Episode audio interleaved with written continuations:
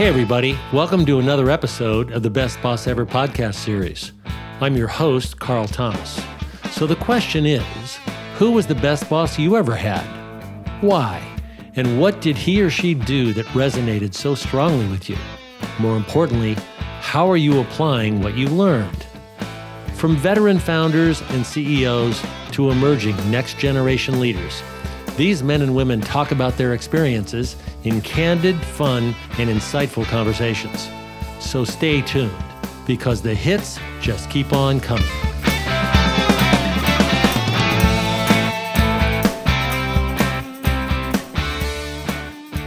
Today's guest, Armen Keteyian, has been a friend and business associate for 40 years. His body of work in writing, investigative journalism, TV reporting, TV producing, TV script writing, and creating amazingly memorable content is nothing short of extraordinary. And he's fresh off executive producing the HBO documentary series Tiger. So here's a quick list of what Armen has accomplished over his career 11 time Emmy Award winner, anchor and executive producer of The Athletic, the digital sports media company, 12 years in various roles as a CBS News correspondent, all of this based in New York City, longtime contributing correspondent to 60 Minutes, lead correspondent for 60 Minutes Sports on Showtime, chief investigative correspondent for CBS News, nine years a special features reporter for CBS Sports, including the NFL and the NCAA Final Four basketball tourney, along with the Tour de France a featured correspondent for HBO Sports award winning magazine show Real Sports with Bryant Gumbel, eight years a network correspondent for ABC News in New York. Add to that seven years a writer reporter for Sports Illustrated in New York City, and he's written or co written 11 books, including the number one New York Times best-selling biography, Tiger Woods, with co author Jeff Benedict. That was published in March of 2018 by Simon & Schuster. And as I mentioned at the top, he just finished as executive producer for the two-part HBO documentary Tiger, which aired just a few weeks ago. And as Armen will tell us this, a ratings bonanza, both live and on the streaming side. Armen, oh man, what a long list of accomplishments. Welcome to our podcast and thanks for being here. Well, thanks, Carl. I feel like I'm a hundred years old when you were reading all that stuff. You know, when you when you start, I think I started. I don't know. I started at SI in 1982, and here we are, 2021. You know, going on 40 plus years, almost 40 years. Yeah, it's been a. I've I've been very lucky and grateful, and I've had a lot of terrific breaks in my life. But I I have to say I made the most of them when they came along. Well, that's for sure. You and I got to know each other before you went to New York, here on the West Coast in San Diego. So, that amazing list of accomplishments I ticked off is, you know, from an IMBD perspective, an amazing body of work and career. So, we're on the Best Boss Ever podcast, and I know you've had a number of awesome bosses. Can you distill it down to one or a couple? Well, I could take you on a little bit of a road trip if you don't mind. I can I can start in 1982 at Sports Illustrated and Gil Rogin was my first boss, incredibly literate, really was the I think the conscience of the magazine in so many ways, but the boss that really had the most influence there for me was Mark Mulvoy. You know, very uh, outgoing, gregarious, big thinker. And then after those 7 years I had the great privilege of working for Roone Arledge at at ABC News. And those that know Roone's reputation, I mean, he's on the Mount Rushmore of, uh, you could say, sports and news television as a producer. And when he, he was there, he was running ABC News. And one of the great moments of my life was I was in an audition phase to become a correspondent for ABC News. There were three other candidates to this day. I don't know who they were. And they were in this kind of star chamber room where they played all the audition tapes. And and uh, as the story goes, Roone looked at all the tapes and said, I want that guy. And that guy was me. And that was a life changing moment to go from Sports Illustrated to becoming a network television correspondent without ever spending a day in local news. It was just a, it was a gift from the gods. And, and uh, I spent eight years there. And then I had the great good will to work for Sean McManus, both when he was the president of CBS Sports and then president of CBS News, was a big fan of mine. In fact, he was the one who in 2006 brought me across the street from really the sports side to the news side to become the chief investigative correspondent. Uh, I worked for Ross Greenberg at HBO, who was the president of HBO Sports, and just a, a huge believer in talent. Ross was always one that he overpaid, but he was able to bring in the best of the best to work for him because he let us do our thing. He didn't micromanage. And then finally, Jeff Fager, many people know the executive producer of 60 Sports and also certainly more prominently 60 Minutes. So in the corporate world, you know, it was Time Inc., Time Warner, Cap Cities, Disney, CBS, but not on the corporate side. It was always on the storytelling side, which was, you know, different. I didn't get caught in those those C-suites battles and things like that. And so before I tell you my best boss, I'm going to just take one more side road here and say the boss I never worked for, who I would have loved to work for, and I've been around a lot, happens to be the head coach at the University of Alabama football program, Nick Saban. I've known Nick now for going on almost 25 years, dating back to his time at when he was the head coach of the Miami Dolphins. And I've been down to Tuscaloosa and been around the program a great deal. To me, I think he's almost the perfect boss. The the messages that he sends about the process, and that means not worrying about the scoreboard, not worrying about whatever the achievements are going to be or the awards. You live it day to day. You pursue perfection, not day by day, but play by play, moment by moment. And so those slogans have meaning. You know, when when you talk about a better you or play the play, I've seen that in action when the Alabama football team was down against Georgia in 2012 in the SEC championship.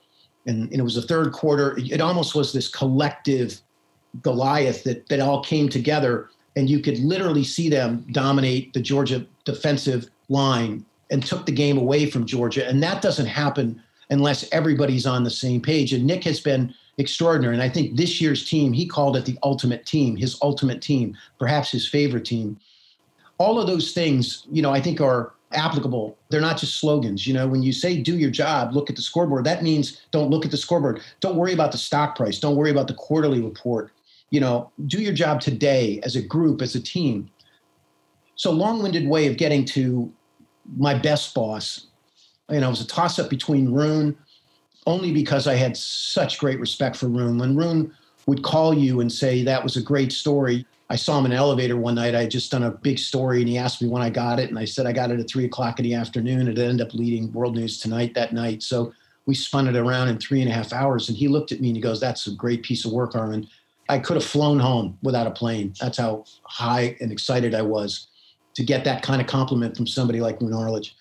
But Jeff Fager to me is my best boss for a lot of reasons. He first of all he's a savant when it comes to storytelling and and being in a room with Jeff. Uh, when you screen these pieces, a lot of people don't know this, but 60 Minutes you don't work with scripts. We we work with scripts, but Jeff never sees a script. He never saw a script. What Jeff would see would be the finished product on a screen, and that would be what we hoped would be close to what would end up being on the air on on a Sunday and Jeff would look at it and he had this incredible ability to understand and dissect and move things around or or look at you sometimes and go, I don't know what the hell you're trying to say here, but I'm not getting it, you know. And so he was very blunt. You know, it's not for the faint of heart. 60 minutes was not for the faint of heart. If you didn't have confidence in your abilities, you were going to get eaten alive there. But he also understood culture and he deeply respected talent. And he created the culture. The culture at 60 Minutes was you're at the top of the mountain, you're at the best of the best, you're the best of the best, and you're among the best of the best. And I'm not going to tell you that every single day. The fact that you're here, that tells you what you need to know. Your job is to to meet the bar or exceed the bar that I have set for this show that has been on now for 51 years. And the list of people that have come before you are all Hall of Fame correspondents, virtually all of them. So he challenged you to be the best that you could be. A lot of people don't like that. You know, Nick Saban talks about, oh, there's people that that are average, that are good, and that are great. Well, the average person really doesn't want to hear from you. The good person doesn't really want to be criticized. The great person wants to hear the truth every single day so they can get better. They can become the best of the best or elite. And that's, you know, Jeff and I, and I wasn't the only one, we all heard it at one time or another at 60. He could be absolutely cold blooded in his assessment of the stories, but in the end, he forced you or he inspired you to raise your game. And if you couldn't do it, you weren't going to be around very long. And that's the kind of world that I like to live in. You know, that's a high wire, but the rewards are astonishing when you're willing to throw yourself off of that cliff. Well, that's a big cliff to jump off. And there's a huge difference between couldn't and wouldn't. So if you couldn't do it, you wouldn't have been in Jeff's office because you did not have the potential to be great. If you wouldn't do it, then you would probably only be in his office once. Exactly. There were a lot of people, I can tell you, that walked into Jeff Fager's office and said these words to him I would love to be a 60 Minutes correspondent. A hundred people, thousand people. I don't even know how many people. But the thing is, Jeff knew what he needed. He knew the, the skill set, he knew the talent level. And it was a finite group of people that he felt could A, reach that level that he was looking for, but B, withstand that that almost shark tank like atmosphere at 60 minutes that hyper competitive world that you lived in because there's a finite amount of pieces they do every year there's only three pieces sometimes only two if they're two parts on sunday night when i was at abc news when i started out and this was 1989 there were 80 correspondents around the world for eight stories in that broadcast every single night. And if you don't think that was competitive, you have no idea. So it forces you. In my first year at ABC News, I did a grand total of eight stories because I wasn't ready to be on the air on World News Tonight, but they knew I could write, they knew I could report, they knew I had the skill set. And this is something that I think companies have to, in this day and age, have to understand. When you see talent, you have to nurture that talent. You have to be able to say, we're going to pay now for the dividends that we know that are going to come later. They saw my work ethic, they saw the passion that I had for my job, they saw that I could write. I just wasn't ready as a presenter, so to speak, to stand up in front of a camera, particularly with my voice, to be able to hold people with my voice in the narration of a piece. And it just took practice. And fortunately, I think I did 18 my second year, 32 my third year, 50 something my fourth year, and 80 something my fifth year. So the patience that ABC News showed with me, you know, paid great dividends for them in the end. Well, that's a hallmark of great leadership. I mean, finding talent and nurturing talent is one thing, but understanding and recognizing the attitude on the talent side that has to come with that, the willingness to know that maybe, hey, eight stories this year, that's going to double. And then it's going to double again. And over five years, you went from eight to 80. That's a pretty extraordinary run up. And credit to you. Uh, obviously, you're a storyteller and you were able to hone your craft under extraordinary leaders, and you've just ticked off several of them. So, as a storyteller, having written 11 books, I mean, I'm going to sort of get us to in my opinion, the most interesting part of this, which is the 2018 book that you and, and Jeff Benedict wrote, Tiger Woods. That biography became the, if you will, roadmap blueprint for the HBO docu that just came out two weeks ago, and the second part was just this past Sunday. And by the way, this this episode airs on the 26th of January, so it'll be fresh in everyone's mind. But so I'm a huge movie buff, TV buff, read a lot of books, as I know you do. Whenever I see a great film that was preceded by a great book, the simple question I have is Is the book better than the movie? That's a good question. I think the answer is they're just very different. You know, the book is, you know, that, that's a week of your time. You settle in, it's it's the printed page.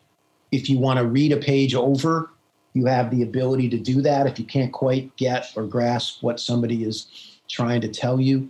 It afforded Jeff and I in 400 plus pages to go in myriad directions in Tiger's life, principally based on our reporting. But it's kind of a one way mirror, you know, in terms of you're sitting there and you're reading.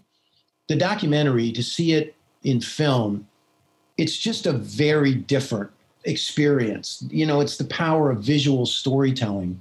It's seeing people struggle in certain moments to express their emotions or the depth of their emotions because it's it's so impactful or the moment has been so impactful in their lives.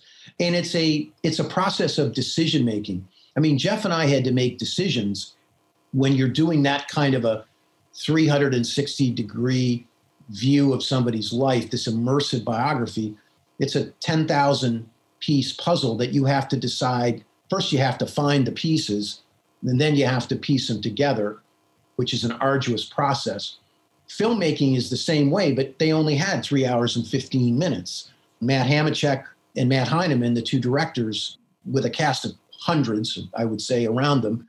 But it's a different kind of decision making. Yes, the architecture of Tiger the Doc is very similar to Tiger Woods the book because it's a father son story. It's the price of genius, it's fame and fortune, it's the rise, the fall, the return. All of that is there. But it's really dependent upon a who you can get to sit in a chair and consent to in many cases four five six hour interviews and then making very difficult choices as to what you use from those interviews and how you form the narrative. And i think the two Matts as we call them did an extraordinary job of not only choosing the voices and the architecture of the story but the depth of the story and the tone of the story and their willingness to, to turn the mirror around and look at society and culture in things like media and tabloid news and race. And that's really hard to do. So, you know, the art form, it's always storytelling. That's the thing that I've always gone back to. And I go back to what Don Hewitt used to say when 60 Minutes began, you know, 50 plus years ago tell me a story. And that's what they did in the doc, and that's what we did in the book, but they're very, very different. So you mentioned the rise, the fall, and the comeback. One of my prior guests, the guy you know actually, said that the comeback is always better than the initial rise and then the fall. By the way, I watched both parts of the documentary, and kudos to you and the two Matts and everyone associated with it. It was it was extraordinary, and I will say, there were some uncomfortable moments in it. So the rise to the pinnacle of success, late 90s to early 2000s, the dramatic fall from grace, as evidenced by that one clip where after he is arrested with what I think five prescription drugs in his system, just completely out of it. And then the back issue and the fact that, you know, he literally couldn't get out of bed without help to be able to rise and come back from that is amazing. But but and that part of this story is not yet told. So you end your book in 2018 and oops, yeah. right? Whoops. I got to tell you when when Tiger was found on the road in Florida in Memorial Day weekend 2017 thinking he was in California and as you alluded to with this rock star cocktail of pain relieving drugs and THC in his system I thought in my mind, wow, is this how it ends? This is the this is the final chapter of Tiger Woods' life. Are we going to see the same thing that we saw with so many other child stars who, you know, either die or drift off into, you know, this netherworld of nothing in their life? And, you know, the book was coming out, the hardcover book was coming out the beginning of April, and we didn't have a final chapter. Our editor, Jofie's credit, he goes, You don't need a lot. We've got the book. We're ready to roll on the printing of it. And I went to San Diego to the Farmers Open, where I had been several times to see Tiger. And I saw him there. And first of all, he was healthy. Second of all, I looked at him I'm like, wow, he's so much more engaged, open with the media, and he's so much more human than I'd ever seen him before. And then he made the cut. He made a, a big putt on Friday to just make it on the cut line. And then he played pretty well over the weekend. And we all walked away, and I walked away thinking, oh my God, there, there's some hope on the horizon here. And, and then I came back and I wrote, I don't know, the last whatever 500, 600 words of the book. And the book basically ends when the hardcover I say something along the lines of Tiger seemed poised to show the next generation of fans and tour pros just what a living legend looks like. And that's how the book ends Living Legend Looks Like. And sure enough, September he wins the tour championship. And then God knows what we witnessed at the end of the doc when he came back in 19. talk about storybook to win the Masters the way he won it in classic Tiger fashion. You can't make something like that up. You just can't. And the power of that story and the power of the father son moment with Charlie. And then you go back to the same hug, that very similar hug that Earl gave to Tiger when he won the Masters in 97 by 12 strokes. It's just bone chilling. So yeah, we were like scrambling. I'm like, I don't know, Jeff. And I would have fun with Jeff because you know he's been my one of my very good friends for a long time, Jeff Benedict, my co-writer. When I was in these you know dark moments, I'd call him up and I'd say, you know, because the book opens at Earl's unmarked grave, and I would go to the, I, you know, Jeff, maybe we just want to write when Tiger's gone back to Manhattan, Kansas, and he's standing over his father's unmarked grave, and he's staring at that that you know you can't even there's no gravestone there's just tiny little piece of metal on the on the ground and jeff goes are you out of your mind what do you you know eh, don't don't go there i said well i don't know where to go right now you know and then finally we got to san diego and we got an ending but you know i mean i, I don't think i was doing but I, I do have a sadistic sense of humor at times and so I can I can attest to that, by the way. Yes, you can. Yes, you've seen it. You've seen it in person in my earlier life. Well, listen, whatever redemption is or what it means, obviously the story is not yet complete. The Tiger Woods legend goes on. I loved your comment in the doc where you said, "Oh, right, you guys think you're going to go out here and you're going to play with the living legend? You have no freaking idea what you're in for. Just you don't." But there was one piece in the story that troubled me and it still troubles me. And that was the relationship that Stevie Williams, the caddy, and Tiger had for the glory years. And the so abrupt termination of that relationship. I can't imagine it was really all driven by Steve's decision, blessed by Tiger to caddy for Adam Scott do you know? I mean, what's the is there a backstory there? Well, yeah, I think there the backstory is it's not so much about Stevie, but with Tiger, when you outlived your usefulness to Tiger Woods, you were excommunicated from the Church of Woods. And I could list a half a dozen people or more that either said the wrong thing, did the wrong thing, or outlived their their importance in the in the inner circle of Tiger Woods, where it was either Earl Woods, and you can start with the story of Dina Gravell, Dina Parr, now Dina Parr, his first true love. And when she was an impediment or an obstacle for the grand plan for Earl and Tida with Tiger turning pro, they summarily cut her out of Tiger's life. And that to me is one of the most powerful parts of part one of the doc.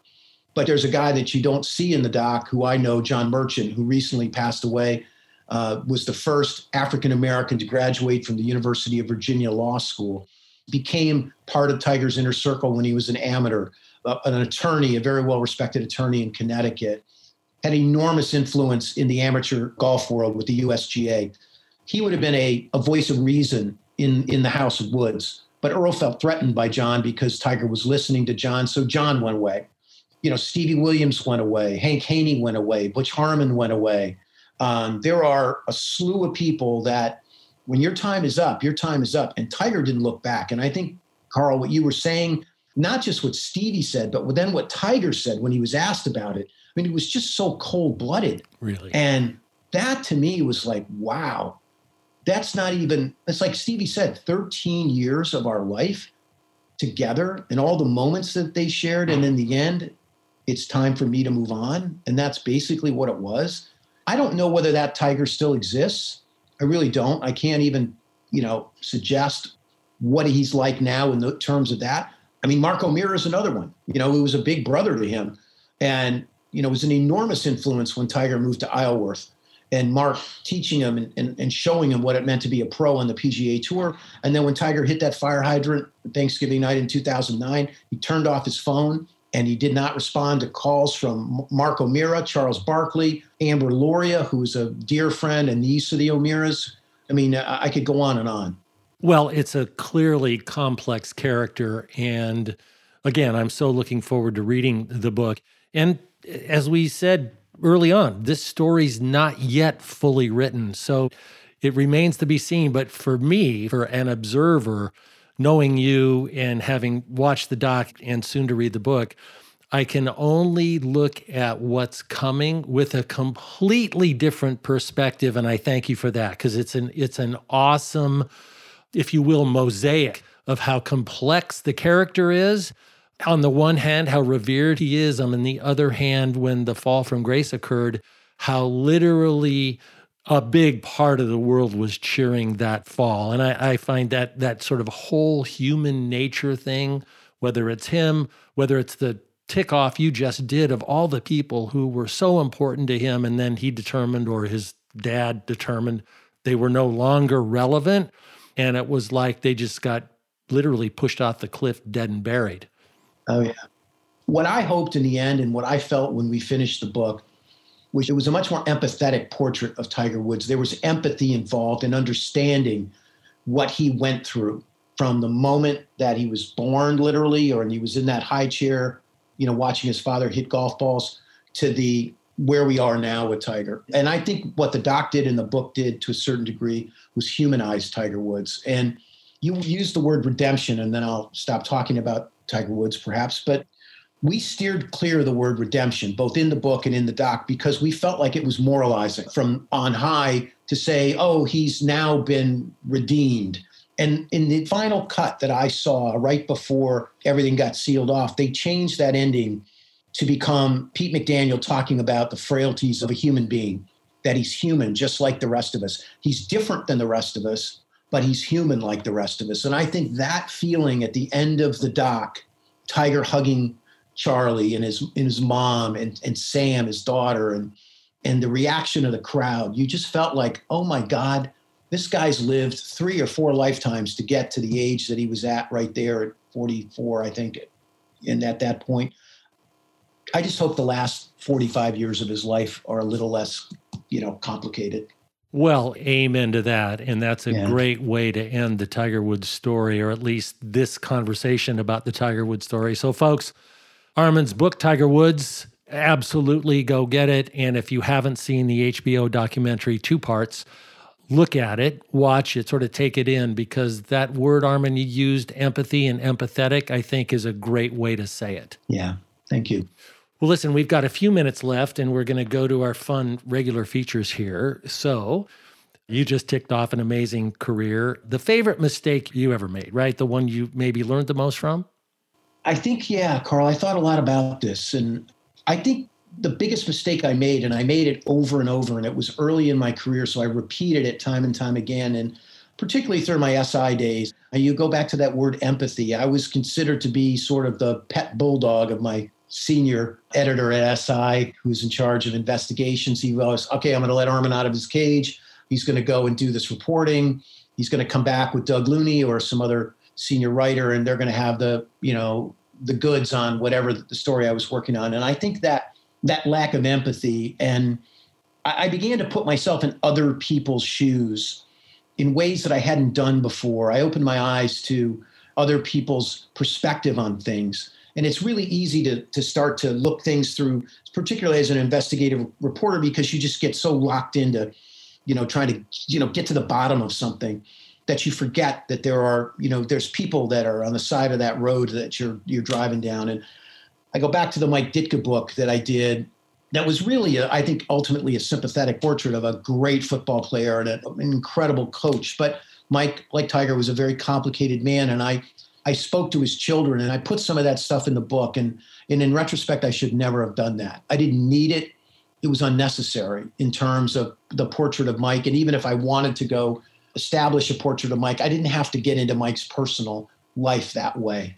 Now I've always used the the line is as it happened with Tiger, if your personal life spills into the public eye by reasons of decisions that you've made, then I believe the reporting is fair and that you've put yourself in a position where you're going to have to deal with the aftermath of that. But I think to dig into people's personal lives in particularly in some of the ways that I did early in my career was just a huge mistake. And I don't I don't make that mistake anymore. I'm very alert, I guess would be a word, to the nuances of where I'm going in terms of people's personal lives. So that I guess would be my biggest mistake. Can I do my worst boss? Can I do that? now would be the time. Okay. So I'm not going to name them, but you remember we were talking about the best boss, you know, and all those things that go along with that. My worst boss, and I won't say where it was, but he was the exact opposite of that. He wasn't a guy that could inspire me to walk across the street. He had no leadership qualities. He was a guy who had risen through the corporate culture primarily because he could keep the trains running on time. He didn't really have any understanding of what it would be like in network television and, and all of those things. So you're thrust into a position, or not even thrust into it. You, by hook or crook or whatever it is, you rise to that level. And you are so ill suited to be in a world where people wake up every day driven by their passion for storytelling. Look, we're not working in coal mines. You know, I'm not building bridges, but the hours that people put in to bring news to America and around the world is a commitment of almost unimaginable depth. And to have somebody as your boss that doesn't really give a shit about that, you know, in many ways. And then also, this was the other thing he did. I, I had my first meeting with him, and it might have been my first and only meeting with him because I didn't want to meet with him again. But I was on a pretty big run at this point in time, an award winning run. And the first thing this guy did was point out the one story. Instead of telling me, wow, you've been doing a great job for us. Is there what else can we do to help you and your team be even better? The first thing this individual did was talk to me about a single story that had caused some controversy within the network regarding some choices that we made about characters that we had in the story. And I'll leave it at that. And and I was like, "Oh, so this is how it's going to be. So this is the power play that I've got to deal with. You're going to put me in my place right off the bat. And meanwhile, you're looking at your phone and tapping out text to people while I'm trying to explain to you what it is that that we do with our group. And I walked out of that room and I called my agent and I said, I don't want to work for this guy anymore. And he said, and he goes, Whoa, whoa, whoa, whoa, calm down. What's going on? And I said the same thing I just said to you. And he goes, Well, let me come in and we'll try to talk it through. And I'm like, I don't want to talk to this guy anymore. And um, fortunately, I didn't have to work for him for very long. But I mean, it was just, it was absolutely disrespectful. You know, that's what I didn't get. I could see if I had done something that deserved it, but to start off in some power play for whatever reason, I thought, okay, you just earned the worst boss award, not knowing I was going to be talking to you. But it's a it's a runaway winner, I can tell you that. Well, leadership 101, fail. Fail. Right? Fail. Fail. Passion 101, fail there are so many of those stories because you don't go through a career without having both sides of that coin. And both sides of that coin is sort of seared into your memory and your heart and your perspective, right? Oh yeah. I mean, that's that was one I just I was looking for the exit ramp right there as soon as I walked out no, of that well, door. clearly. clearly. All right. Your favorite female artist or band, singer songwriter? this was an easy one for me. So I, you know, you know me, I was in the 70s. I got to San Diego in 73. I left in 82. Uh, Southern California, Jackson Browne, J.D. Souther, Glenn Frey, Don Henley, um, the Eagles. Listen to you tick them oh, off. I love them. And, uh, but Linda Ronstadt, far and away, voice of an angel. I watched the doc. I fell in love with her all over again. I mean, that she was I, you know, I always loved a beautiful face. When I saw Linda Ronstadt's face for the first time, I was like, and then I heard her voice, and then I saw her with the Stone Ponies, and then I saw her, you know, when she was, she went out when she was uh, on her own, and she had Henley and and Glenn Frey, you know, in in her backup band, uh, you know, so yeah, far and away, Linda Ronstadt. Well, great pick. I love her as well because you and I are of the same sort of genre way back there. Favorite food? Well, I'm Armenian, both sides, grandparents, parents. So I, I, often talk about last meal. You know, if I'm headed to the chair, right? what's right. the last meal?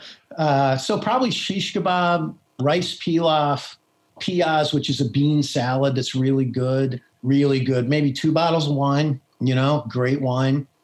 And then um, if, if I can't get the shish kebab, I'm going to go uh, veal chop, medium, Caesar salad, and rice pilaf. So rice pilaf will be in there. If I had one thing to eat, one thing, that would be it. As I as I go to the as I go to the chair. Oh, that's hilarious. There you go, folks. Just send Armen a box of rice pilaf and and we're all good.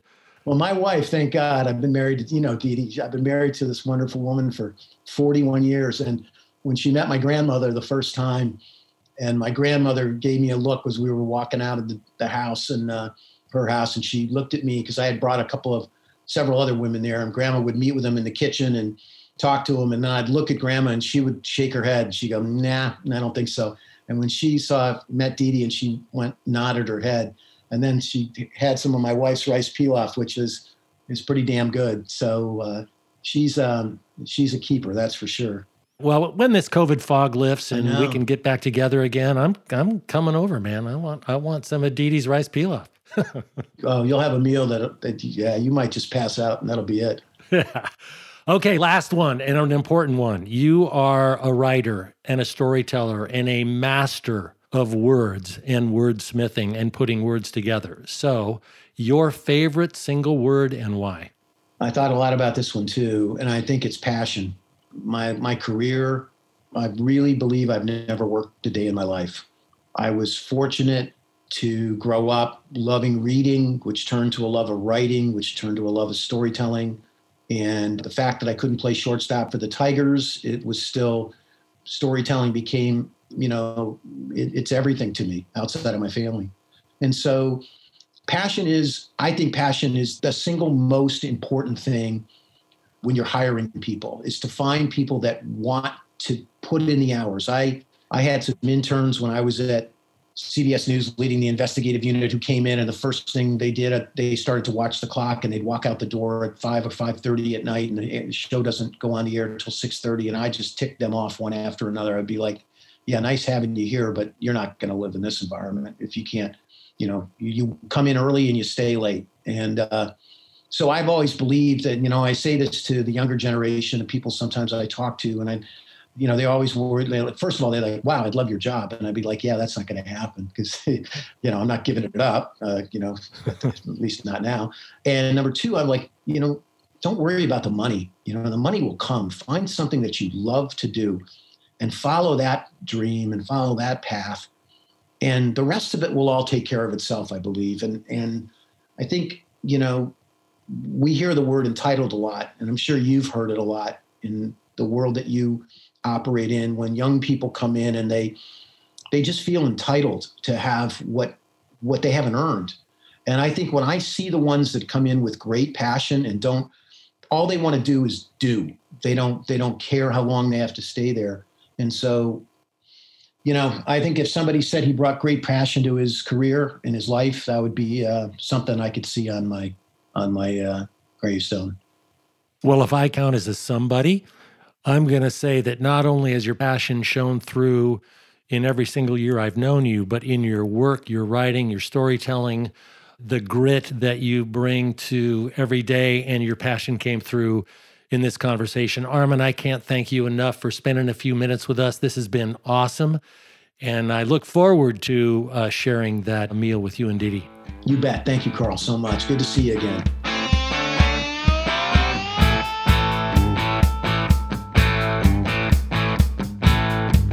Thanks for listening. If you like what you heard, please subscribe and rate us at Apple Podcast. You can also find us on Spotify, Google, Pandora, and many others. Please visit our website at thebestbossever.com where you can follow us on Facebook, Twitter, Instagram, YouTube, and LinkedIn. Until next week, remember words matter.